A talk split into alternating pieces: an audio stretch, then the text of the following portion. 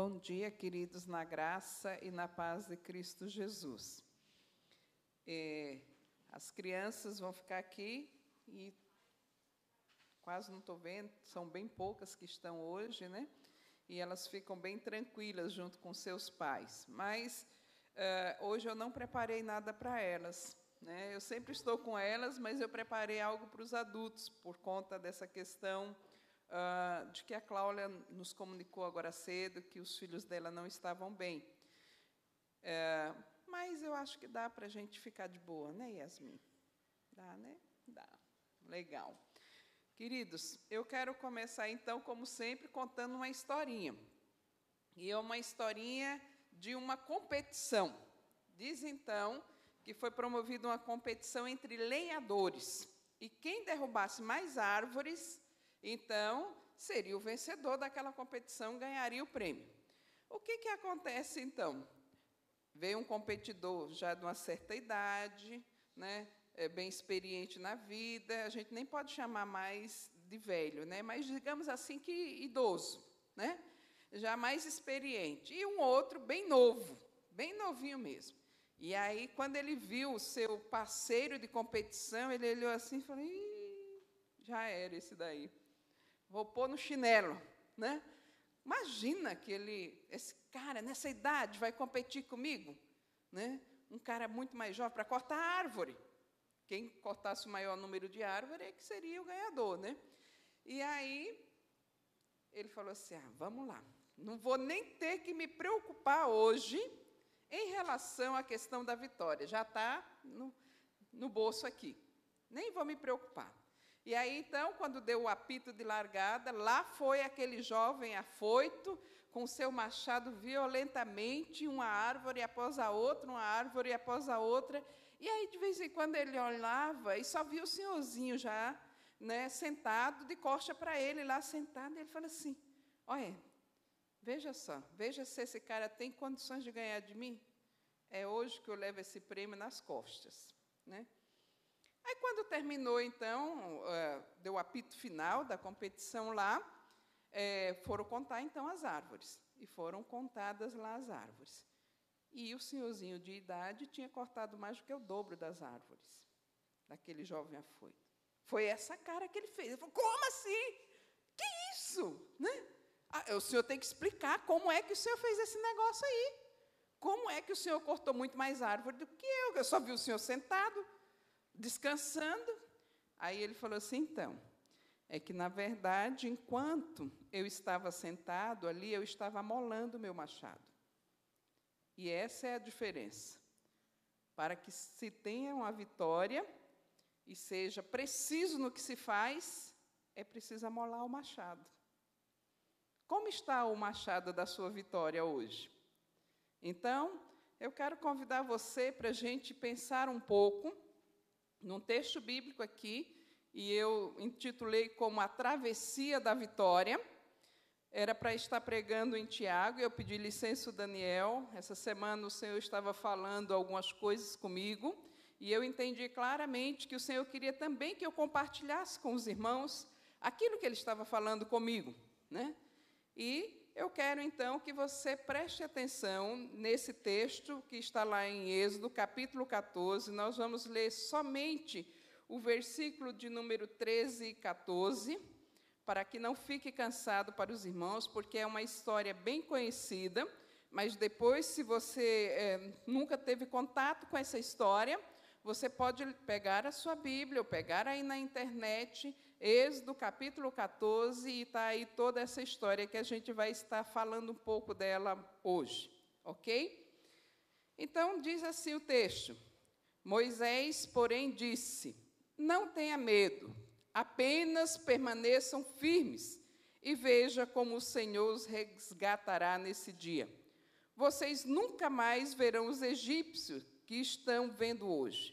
O próprio Senhor lutará por vocês. Fiquem calmos. Que texto. Vamos orar. Pai, em nome de Jesus, nós queremos colocar diante do teu altar a nossa vida, colocar diante do teu altar o coração e a mente de cada irmão, e nós levamos cativo agora todo pensamento à obediência de Cristo, e que o teu Espírito sopre abundantemente sobre as nossas vidas nessa manhã. Vem Espírito Santo de Deus comunicando de forma profunda e sobrenatural e transformando, ó Deus, a nossa vida para que o teu nome seja glorificado. Essa é a nossa oração em o nome de Jesus. Queridos, então eu gostaria de falar com cada um de vocês sobre três ferramentas para uma travessia de vitória. E essas ferramentas, então, elas vão poder falar alguma coisa conosco a partir do contexto do próprio texto. Então, eu vou usar um pouco o contexto do povo judeu, eu vou usar um, um pouco do contexto específico do líder desse povo, que no caso aqui, Moisés, e eu gostaria que você acompanhasse aí fosse se vendo nessa história. Onde que você se encontra dentro desses contextos? Como que você se vê dentro desses contextos. Os israelitas aqui, é um povo escolhido por Deus, os judeus, né? Ah, e esse, esse, capítulo aqui conta essa história, conta também a história de Moisés como líder desse povo e que chega até esse momento aqui. E qual é o momento, então, que eles estão vivendo? Vamos começar aqui pensando um pouco ah, nesse momento desse povo. Eles estão lá Diz o versículo de número 1: acampados de frente ao mar. O nome do lugar era Piairote e Migdol. Então estava aqui atrás da cidade, de frente para eles estava o mar. Era esse o contexto desse povo. Mas o que estava acontecendo aqui? Por que, que esse povo estava acampado de frente ao mar, porque esse povo tinha tido uma vitória poderosa, gente. Depois de muitos anos como escravo no Egito, esse povo agora saía do Egito rumo à terra prometida, cheio de despojos. Se você for ler os capítulos anteriores, diz então que eles saem com ouro, com prata, com animais, é, com roupas novas, com vestimentas novas, com utensílios novos, com o que você possa imaginar de melhor do Egito. Esse povo está saindo da condição de escravo para ir rumo à terra prometida com tudo isso de coisa. Né? Só que aí tem um detalhe, né? E o mar que está na frente? O que, que se faz? Né? Moisés então recebeu uma ordem de Deus dizendo assim: Olha, você, Moisés, não é para ir pela terra dos filisteus, não. É o caminho mais fácil, mas lá vocês vão enfrentar uma guerra. Então vocês vão pelo mar. Vão atravessar o deserto. É um caminho mais longo, mas é essa a minha direção para você. E ele então junta ali com Arão e leva todo o povo. E quem é esse povo? Diz o texto bíblico que 5 mil homens, sem contar as mulheres e as crianças. Era um povo grande, né? Era bastante gente. Pois bem, só que aí na sequência aqui do texto, diz então que Faraó fica enlouquecido quando ele se percebe que toda essa multidão, que era a mão de obra que eles tinham ali no, no Egito, e aí hoje de manhã a gente estava lá no grupo do discipulado e a Talita trouxe uma realidade ali da Inglaterra, que se fechou lá e depois teve que pedir para que ah, trouxesse de volta as empresas e os funcionários e tudo mais, porque tinha saído então ali da União Europeia e tinha expulsado aqueles que não eram eh, daquele, daquela região. E ficaram sem ter gente para ser motorista lá, sem ter gente para fazer os serviços de correio e outras coisas mais. E finalmente a rainha teve que se pronunciar e pedir: voltem, voltem e nos sirva, por favor, porque a gente não sabe fazer isso. Parece que a gente está vendo uma história meio parecida aqui, né?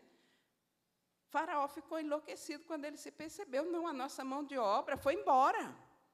E ainda foi embora com muita riqueza desse lugar. Nós vamos atrás deles e vamos matá-los. Diz o texto bíblico que o próprio Senhor endureceu o coração de Faraó para que fizesse isso. E qual era o pensamento de Faraó em relação a esse povo? o pensamento de Faraó em relação a esse povo. Você pode acompanhar aí junto comigo, aqui no versículo de número 3, diz assim: os israelitas estavam, é, segundo Faraó, perdidos, vagando como prisioneiro do deserto. Então ele falou assim: esse povo aqui é um povo que está vagando por aí. Eles estão é, perdidos. É claro que eles não vão encontrar ali com os filisteus, porque eles sabem que é morte na certa. Então eles devem estar aí pelo deserto. Eles já estão acostumados com essa vida de deserto, essa vida de vaguear. E de onde é que Faraó tira esse pensamento, queridos? Faraó tira esse pensamento, começando lá com um texto, aonde Jacó diz para Faraó quando chega na terra do Egito. Vamos voltar um pouquinho aqui a história. Faraó vem para conversar com Jacó, pai de José, e aí Jacó vai e fala, ele pergunta assim: olha, uh, quem é você? O que, que você faz? De onde você vem? E aí ele vai e responde assim, no versículo 9 do Gênesis 47. Eu tenho peregrinado por 130 anos nessa terra junto com o meu povo. Então não é de graça que Faraó tira esse pensamento. De onde que estaria esse povo e qual era a condição desse povo? era um povo que estava peregrinando, então isso era normal para eles, viverem em cabanas, viverem é, qualquer lugar que pudesse acampar-se. Né? Mas não somente isso, os irmãos de José também, quando são ali questionados a respeito da sua profissão, do que eles faziam, a resposta deles, então, no mesmo capítulo de Gênesis 47, no versículo 3, eles dizem assim: Nós somos os teus servos e somos pastores como os nossos antepassados. Vivemos em tendas. E se você for lá ver uh, e ler o texto, você vai perceber essas realidades ali. Então, Faraó não tira de, do nada assim, ele tira por conta desse histórico. Pois é. O que, que acontece então no Egito? A família de José Jacó e todo o povo que estava junto com Jacó, e aí já era uma grande quantidade de gente, vem para o Egito por conta da fome. E ali se estabelece no Egito. Só que Faraó, que conhecia José e que era respeitado, morre, e também morre José. E morre Jacó. E o próximo Faraó não conhece quem é José e quem é Jacó, não conhece nada dessa história da época que teve a seca e que teve a fome no Egito, e começa então a escravizar o povo de uma forma terrível. Terrível. Mas conhecia o contexto histórico daquele povo. E aí, por conta disso, ele tira então aí essas conclusões de que esse era um povo que estava vagando e aí, queridos, nós podemos perceber algumas coisas aqui bastante interessantes. Um povo que está acostumado a vaguear de gerações e gerações, é, não é difícil para eles ficarem no acampamento. Não é. E aí, eu, quando eu estava pensando em tudo isso, eu falei assim: puxa vida, eu já me mudei tanto, que para mim, qualquer lugar está tranquilo. Eu não tenho mais essa coisa de que esse é o meu lugar.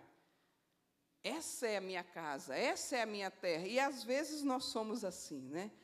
Muitas pessoas que nunca se mudaram do lugar onde nasceu, se elas tiverem que mudar de um lugar para o outro, pronto, a morte aconteceu.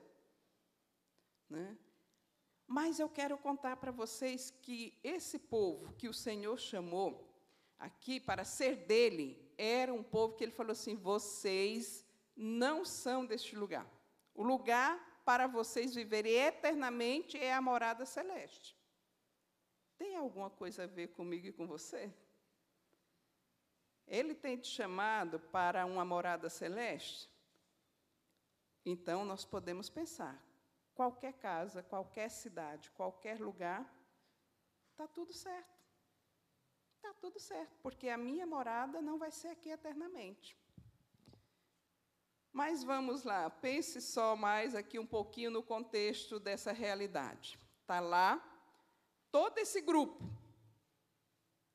com essa sentença na cabeça, nós somos um povo que está acostumado a viver vagueando por aí. Mas eles estão diante de uma realidade tremenda aqui. Qual é essa realidade? Eles precisam atravessar o Mar Vermelho para chegar na Terra Prometida. Qual é a travessia que você está vivendo hoje? Qual é? E quais são os desafios dessa travessia? Mas ele não tem somente aqui o mar que está à frente deles. Isso já seria uma, um grande desafio naquela época, sem barco, sem navio, sem avião, né? porque poderia sobrevoar o mar. Né? Então, sem nada disso que nós temos hoje. E eles tinham uma outra realidade. O exército de Faraó vem atrás deles, assim, veementemente. Quero que vocês, então, acompanhem comigo aí. No versículo de número 10, diz assim: Quando Faraó se aproximava, os israelitas levantaram os olhos e viram os egípcios marchando contra eles. E quem era que estava marchando contra esses cinco mil homens, sem contar as mulheres e as crianças? Eram 600 carros do melhor exército de Faraó, além dos outros carros de guerra. 600 só com os comandantes. E Faraó junto. Não era uma brincadeira. E diz então o contexto aqui e a história de que quando o exército de Faraó marchava sobre a terra, a terra tremia de tantos homens que estavam ali de guerra. Homens preparados, prontos para matar, prontos para destruir. E eu fico imaginando o barulho dos carros, o barulho dos tambores e o anúncio da guerra. Eles vão passar por nós e vão nos esmagar plenamente, não vai sobrar nada. Talvez a travessia que você está passando hoje seja essa: está me esmagando, não está sobrando nada de mim. Não sei se eu vou sobreviver a tudo isso. E é interessante porque o povo, quando escuta aquele barulho, escuta o barulho lá do exército vindo, a terra tremendo. Olha só o que, que acontece com eles. Em pânico, clamaram ao Senhor e disseram a Moisés, o líder deles: Por que você não, porque você nos trouxe do deserto para morrer aqui? Não havia sepultura no Egito? O que você fez conosco? Porque você forçou a nós e a nossa família, o nosso povo, a sair do Egito. Quando nós ainda estávamos no Egito, não havia. É, e lhes avisamos que nos deixasse lá, que nos deixasse em paz, que nos deixássemos servir os egípcios. Afinal, é melhor ser escravo no Egito que ser um cadáver no deserto. E aqui, queridos, a primeira ferramenta que eu encontro nesse texto aqui para gente, que está no versículo de número 13, é não temas. Veja bem, o mar está lá na frente. Faraó está aqui atrás com seu exército. O povo está atordoado, paralisado. O medo, querido, faz parte da nossa vida. Faz parte da conservação da vida, mas quando ele então nos paralisa, e aqui diz que o povo estava em pânico, ele nos paralisa. E quantos desafios muitas vezes eu e você enfrentamos e ficamos paralisados diante daquele desafio. Olhamos e dizemos assim: eu não tenho condições, eu não dou conta, não dá para superar isso, isso é terrível demais, eu vou ser destruído. E é interessante porque durante toda a travessia aqui, o povo estava em luta com a figura de autoridade. Né? Se você olhar bem, quando o povo se levanta aqui e diz tudo isso para Moisés, em pânico, o povo estava em luta. Afinal de contas, qual era a figura que eles tinham de autoridade? Primeiro Jacó, que eles diziam nosso pai, e aí depois eles se tornam escravos, a figura de Faraó, e eles estavam em luta com a figura de autoridade, não apenas a autoridade terrena, mas a autoridade de Deus. Olha, nós somos povo de Deus. Como assim? A gente passa por uma situação como essa. Como assim? E havia se passado muitos anos ali no Egito. E aí então eles têm condições de olhar para Faraó, para Moisés e dizer assim: "Você não sabe o que você estava fazendo não. Como é que você nos tira de lá do Egito para a gente morrer aqui, ó, no deserto? Para que isso? A gente poderia ter morrido lá, lá tinha sepultura para a gente ficar de boa.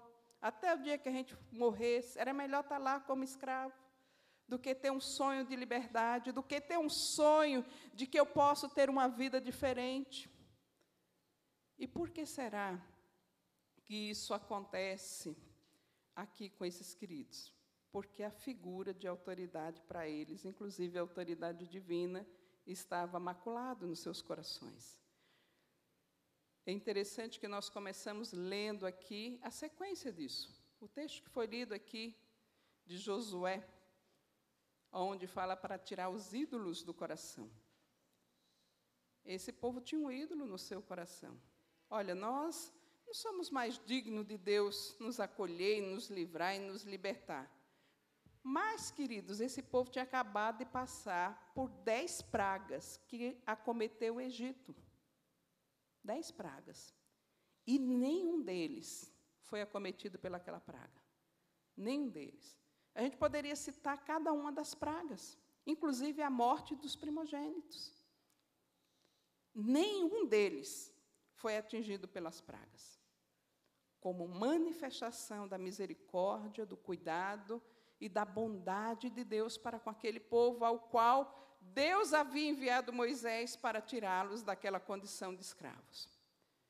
E muitas vezes nós também passamos por situações que nos deixam questionar a figura de autoridade. E aqui eu não estou falando só sobre a autoridade humana, mas principalmente a autoridade divina nos acostumamos com os milagres de Deus.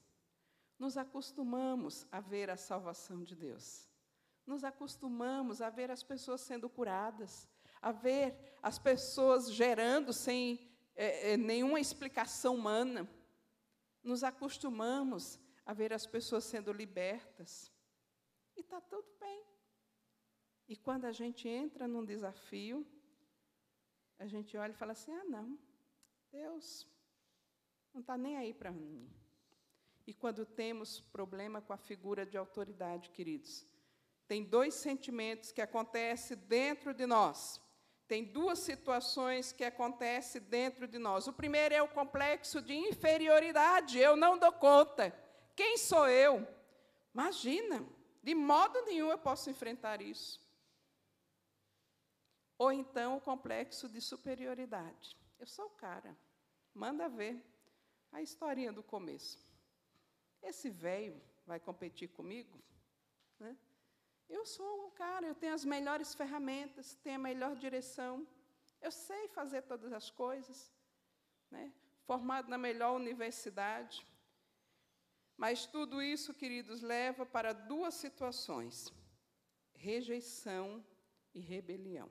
Tanto o complexo de inferioridade como o complexo de superioridade ele leva para essas duas situações: rejeição e rebelião. E nós podemos então nos perguntar nessa manhã, diante dos desafios que nós passamos, como é que eu me comporto? Eu fico em pânico quando eu tenho um desafio? Eu me sinto rejeitado? Eu me acho o máximo, o melhor de todos? E se eu tivesse no lugar de fulano, puxa vida, isso aí era bico para mim. Como é que eu me comporto? Ou então eu me revolto contra tudo e contra todos e eu falo assim: ninguém merece nada. Assim como o povo ouviu o próprio Moisés dizendo assim: vocês não tenham medo. O Senhor está falando para nós nessa manhã. Você está enfrentando desafios? A sua travessia aqui nessa terra está difícil? Está complicada? Ele está dizendo para mim e para você: não tenha medo. Não tenha medo. Sabe por que eu e você podemos não ter medo? Porque Ele está conosco. Ele estava com os israelitas aqui. Ele estava no meio daquela travessia. Ele estava no meio daquele negócio.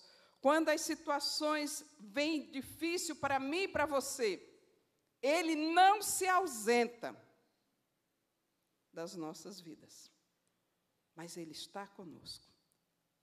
E por isso ele diz para mim e para você: não tenha medo. Veja o que eu vou fazer. E para ver o que Deus vai fazer, nós precisamos da segunda ferramenta, que é permanecer firme. Está aqui no próprio verso 13, quando Moisés, na sequência, diz: Não tenha medo, apenas permaneçam firmes diante dos desafios que você está vivendo. Não queira voltar para trás, o exército está lá, vai te esmagar. Ah, mas tem um mar na frente. O que, que eu posso fazer? Não dá para nadar até o outro lado do mar. Eu vou morrer, como os israelitas disseram. O Senhor estava usando Moisés e queria continuar usando Moisés.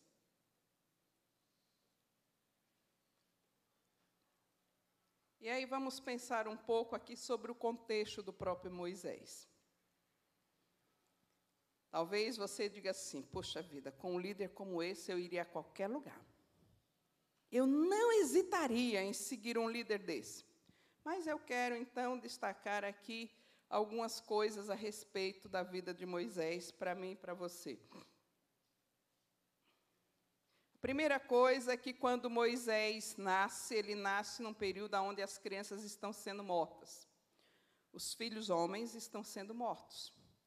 E a mãe de Moisés vive ali a tirania do medo.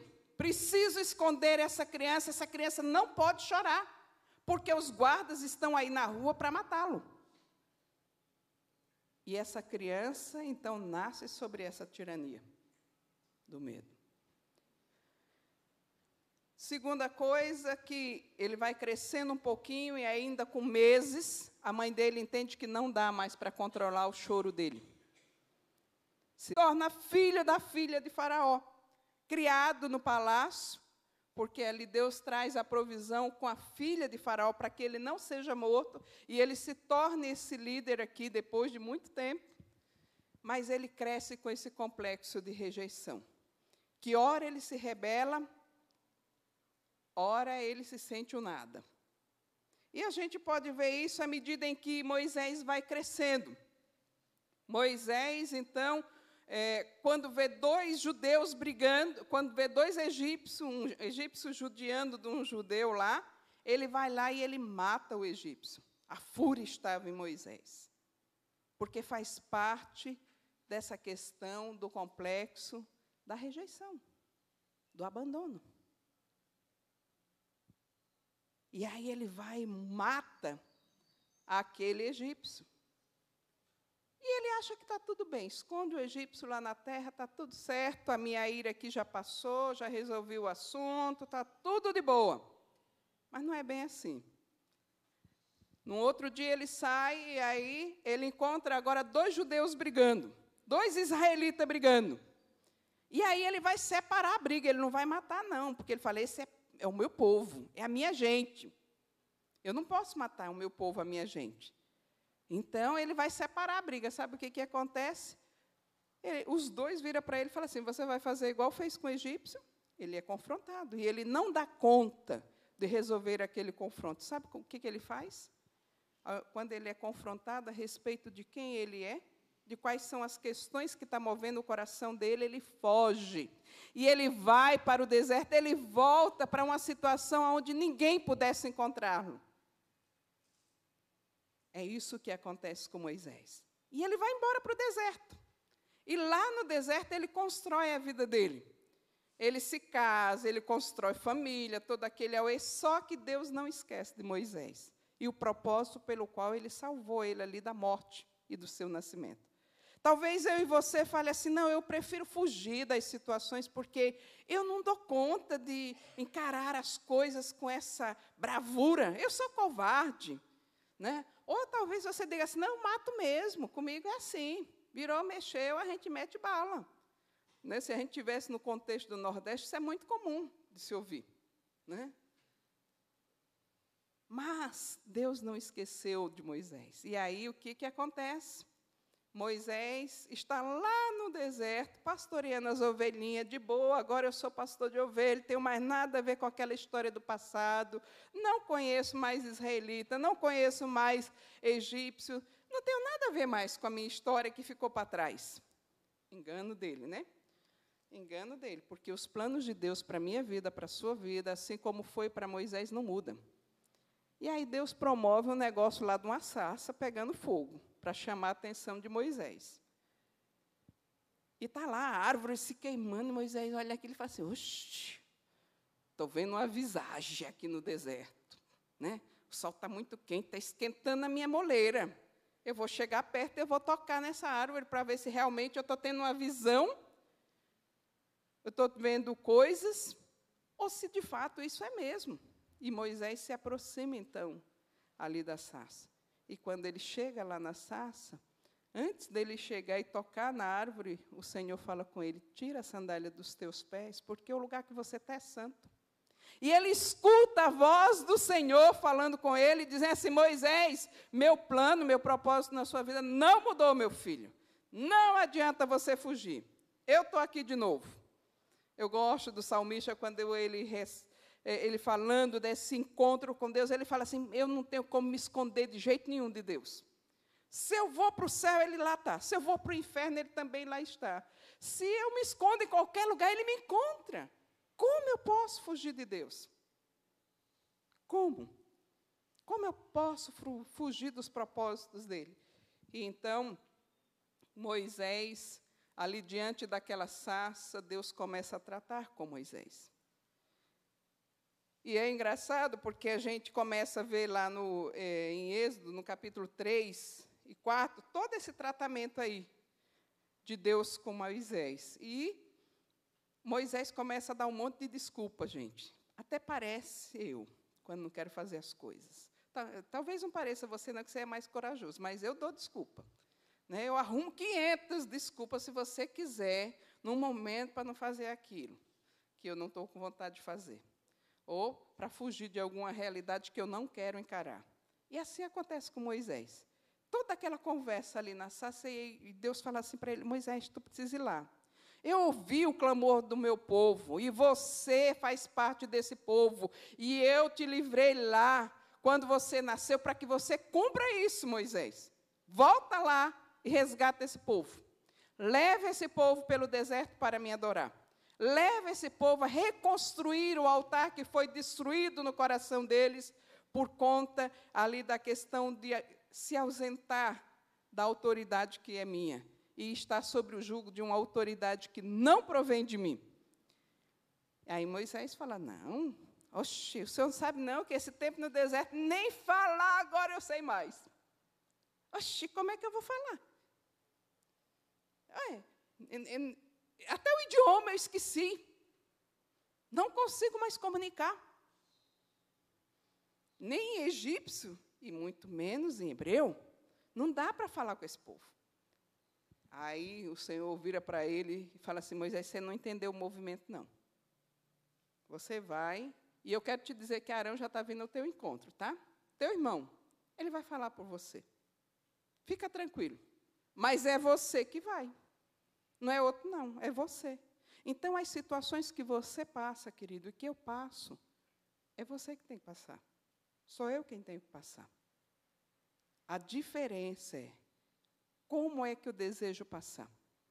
Como é que eu desejo passar? Permanecendo firme no Senhor e nos propósitos dele, ou firme nas, nos meus recursos, nas coisas que eu posso fazer? Naquilo que eu adquiri de conhecimento ou de habilidade. Como eu passo? E aí, a gente encontra um Moisés muito diferente aqui nesse texto. Vocês concordam? Porque é ele quem está dizendo isso para o povo aqui. Ó. Depois que o povo diz para ele assim: Ó, oh, você nos tirou de lá para nos matar aqui, cara. Você é um líder, um líderzinho, né? vamos dizer assim. Como é que você faz um negócio desse? E aí Moisés se levanta, que ele não precisa mais de Arão.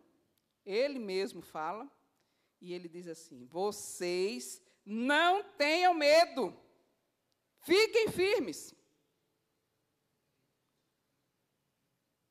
Precisa de muita ousadia, né, diante de uma situação dessa e muita convicção daquilo que o Senhor já tinha tratado na vida de Moisés ali, durante aquele tempo de deserto e durante toda aquela travessia ali de embates com Faraó, embates com o povo. Agora é Moisés dizendo cara a cara para aqueles 500, 5 mil homens: vocês não precisam ter medo. Vocês permaneçam firmes. Talvez, queridos, a pandemia nos levou para essa coisa de que eu vou ficar em casa. Hoje nós vivemos uma polaridade lascada. Você não pode dizer mais nada do que você pensa que tem um para te tesourar. Tem um para dizer que não está certo, que não é assim, que não é desse jeito, que não é assado. Tem um jeito certo de falar que é o politicamente correto. Você não pode mais dizer que pecado é pecado. E por aí vai indo. Entre outras coisas. Quantos desafios eu e você estamos vivendo? E o Senhor está através de Moisés, falando com esse povo, e fala para mim e para você: permaneçam firmes em mim e na minha palavra. Ela não muda, e eu também não mudo. E aquelas promessas que eu já fiz para você, eu mesmo vou cumprir na sua vida. Não importa para onde você vá, não importa o que você esteja fazendo, eu vou fazer o caminho que eu quiser com a sua vida. Então, se mantenha firme. Seja firme. Não tenha medo. Porque é assim que você vai ver os meus milagres. E ele termina dizendo exatamente isso. Veja como o Senhor os resgatará das mãos do egípcio nesse dia. E eu fico pensando que eu e você precisamos dessa firmeza para que os nossos olhos sejam abertos. Não é firmeza nas nossas emoções, Vamos pensar aqui. A primeira coisa aqui, quando ele fala de não ter medo, ele está tratando das emoções, minha e sua, que pode nos levar para vários lugares diante das situações difíceis. A segunda coisa que ele está tratando aqui de ser firme tem a ver com posicionamento. Quais são os valores que eu e você carregamos? E a terceira coisa que ele trata aqui comigo e com você é sobre as nossas percepções. O olhar, ele é uma percepção. Ele é uma percepção. E a pergunta é: qual é a percepção que eu desejo ter diante das travessias difíceis, diante dos momentos complicados? Qual é a percepção? É a minha mesma, que é frágil, que é fraca, que se abate no primeiro empecilho que se vê? Ou a percepção do Senhor?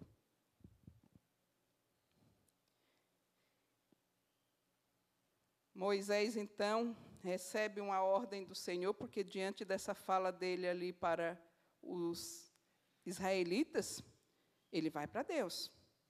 Ele vai para Deus e ele fala: Senhor, eu já falei para o povo não ter medo, para o povo ficar firme, para o povo ver o milagre do Senhor, e eu não sei mais agora o que, que a gente faz. E aí? Para onde é que a gente vai? E aí o Senhor vai e fala com Moisés e fala assim: Cara, por que você está vindo até mim? Eu já te dei as ferramentas. Marcha! Estende a tua vara lá sobre o mar e marcha. E marcha.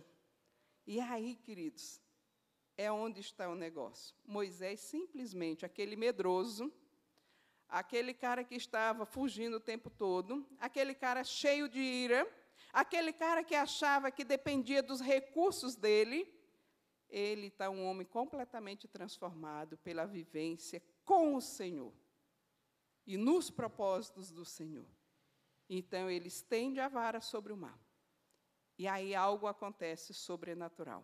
A coluna, é, a nuvem de fogo lá que estava, e a coluna para poder proteger ali os israelitas que estava na frente deles, junto com o anjo, agora se coloca atrás do povo, entre o exército de Faraó e o exército e os israelitas ali que estavam indo sentido ao mar. E então aquele povo começa a marchar. E o mar está lá na frente, pensa na cena. E Moisés estende a vara, o vento começa a soprar e uma fenda se faz no meio do mar. E aquele povo começa a marchar em terra seca, sem precisar nem nadar, em terra seca. Sabe o que isso significa para mim e para você? Terra segura. Quando a gente caminha pela direção do Senhor, na confiança de que é o Senhor quem vai fazer, as coisas podem estar uma loucura, uma doideira, né? Porque eu, eu fico pensando nessa cena e ela, né, a minha cabeça não comporta. Mas caminhar com o Senhor é caminhar em terra firme. É caminhar a passos seguros. É saber que Ele vai conduzir o meu e o seu passo, cada dia. Agora, caminhar nas minhas convicções próprias, das minhas habilidades, das minhas emoções, é caminhar em terreno escorregadio, em terreno que eu posso qualquer hora ser tragado. E aí, então, Moisés começa a caminhar com o povo e o mar vai se abrindo e eles caminhando em terra seca, só que o exército de Faraó não ficou para trás, não, viu? O exército de Faraó está vindo e a terra tremendo. E daqui desse lado água, desse lado água, exército atrás, a terra tremendo por conta do movimento dos carros e tudo mais. E aí o Senhor fala para Moisés: Veja o que eu vou fazer. O anjo do Senhor volta-se para o exército de Faraó e provoca uma grande confusão ali no meio do povo. Os carros então travam as rodas e aí não tem acordo para aqueles carros irem para lugar nenhum e eles, os comandantes falam assim: você, faraó, não está vendo não, não está percebendo que Deus está lutando com esse povo aí, ó. Nós vamos morrer. Vamos voltar. Não dá tempo de voltar. Não tem como voltar. Esse era o milagre do Senhor, para que todo israelita visse como é forte e poderosa a mão do Senhor. Ele não disse que a partir daquele dia, aquele povo não veria mais aquele exército contra ele? Qual é a coisa que tem afligido a sua vida e a sua alma? Que o Senhor precisa destruir. Que o Senhor precisa aniquilar.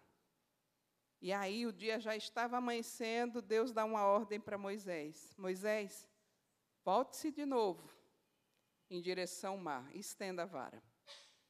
E Moisés faz isso, e todo o exército de Faraó ali é coberto pelas águas. Aí talvez você fale, se eu tivesse numa igreja pentecostal, talvez saísse uns dez glórias aqui. Né? Uns dez glórias. E o exército acabou, foi destruído. Mas esse povo, queridos, até esse momento, continuava caminhando ali, talvez sobre uma perspectiva mais humana do que qualquer coisa. Eu não vou voltar para trás porque o exército vai me esmagar. E já que a terra está seca, eu vou para frente. Não era porque confiava no comando de Moisés e nem no que o Senhor estava fazendo, porque as atitudes deste povo mostravam isso. E o texto termina dizendo que somente quando os israelitas viram os corpos na praia, é que eles creem no Senhor e naquilo que Deus estava mandando Moisés fazer.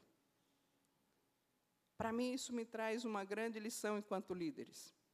Né?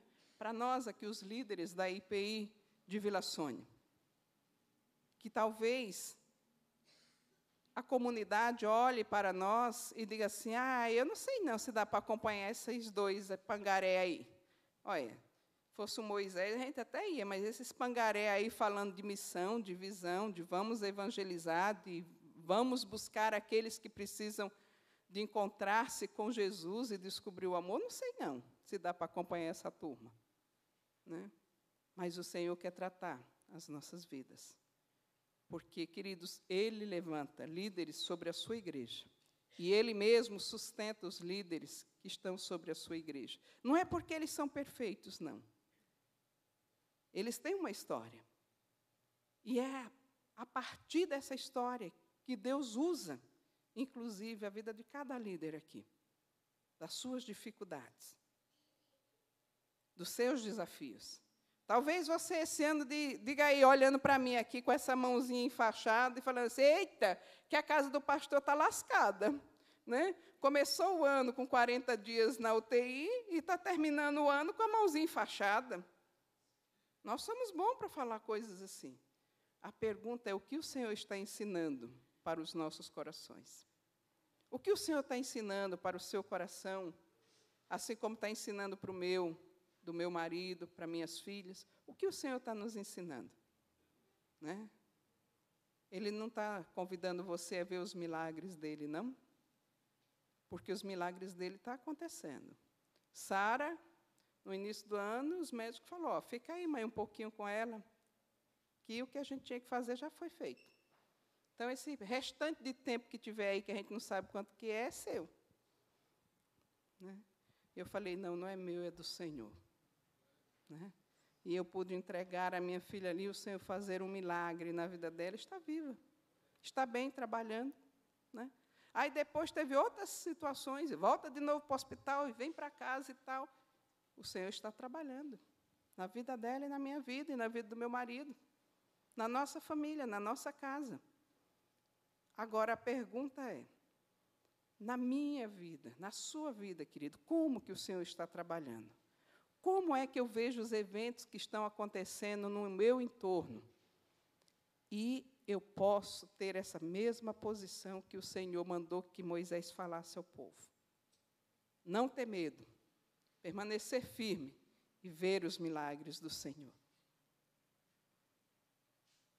Como que eu tenho me posicionado frente a isso? Como que eu tenho me movimentado diante de tudo isso? Como que eu tenho permitido que o meu temperamento, que a minha personalidade seja trabalhada?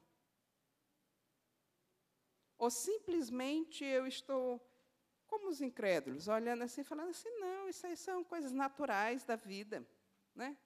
São só situações. Todo mundo passa. Queridos, o povo de Deus não anda assim. O povo de Deus anda por princípio. Povo de Deus anda por fé. E o povo de Deus se aproxima do Deus que pode fazer a diferença. E talvez você fale assim, ah, Gisélia, mas eu nem conheço nada disso. Pois então ele te convida hoje. Ele te convida hoje. Venha conhecer esse Deus. Se permita conhecer esse Deus. Não apenas um conhecimento intelectual. Porque o conhecimento intelectual, queridos, talvez traga para mim assim: ah, Jesus, ele veio, todo mundo fala que veio para morrer no meu lugar. Mas foi só isso. Não, queridos, ele se entregou plenamente. Mas ele não ficou naquela cruz. Ele ressuscitou no terceiro dia, e essa é a boa nova. Que eu e você temos solução, temos esperança. Essa é a boa nova. Diante dos desafios, eu tenho esperança. Eu tenho solução. O Senhor quer fazer algo e eu não me deixo por menos. Eu quero que Ele faça. Não importa o quanto que isso vai me custar, que Ele faça. Que Ele faça e que Ele me dê sabedoria para continuar ouvindo a voz dEle. Que Ele te dê sabedoria não apenas para ter conhecimento de quem Ele é, mas para ter experiência com Deus que Ele é. Um Deus que se entrega no meu e no seu lugar. Um Deus que te chama e me chama e diz assim: vamos, vamos juntos nessa caminhada. Você não precisa caminhar sozinho. Mas você precisa tomar uma decisão. Se você quer caminhar sozinho, se você quer voltar para ser esmagado pelas situações, ou você quer deixar isso no altar do Senhor. Ou você quer deixar tudo isso que tem ocorrido na sua vida e que tem te esmagado no altar do Senhor e dizer assim: Senhor, cura, restaura o meu altar. Restaura. Eu preciso do Senhor. E eu não vou sair daqui enquanto o Senhor não restaurar o meu altar. Enquanto o Senhor não restaurar a minha vida. Enquanto o Senhor não restaurar minha casa, minha família. Qual é o seu desafio nessa manhã? O Senhor está te convidando. Você quer ter vitória? Venha afiar o seu machado no altar do Senhor. Não é em outro lugar. Porque todos os outros lugares ficam aqui. Assim como o exército de Faraó, poderosíssimo, ficou naquele mar. E ele te chama hoje para vir até o altar dele, para ter experiências novas com ele. Quero convidar você para nós orarmos. O Eric vai cantar uma canção. Enquanto nós pensamos, Senhor, a minha travessia é essa. Senhor, o meu desafio é esse nessa travessia. Eu não quero ficar nessa travessia, nem nas mãos de Faraó e nem na beira da praia, mas quero atravessar para o outro lado. Vem restaurar o meu altar.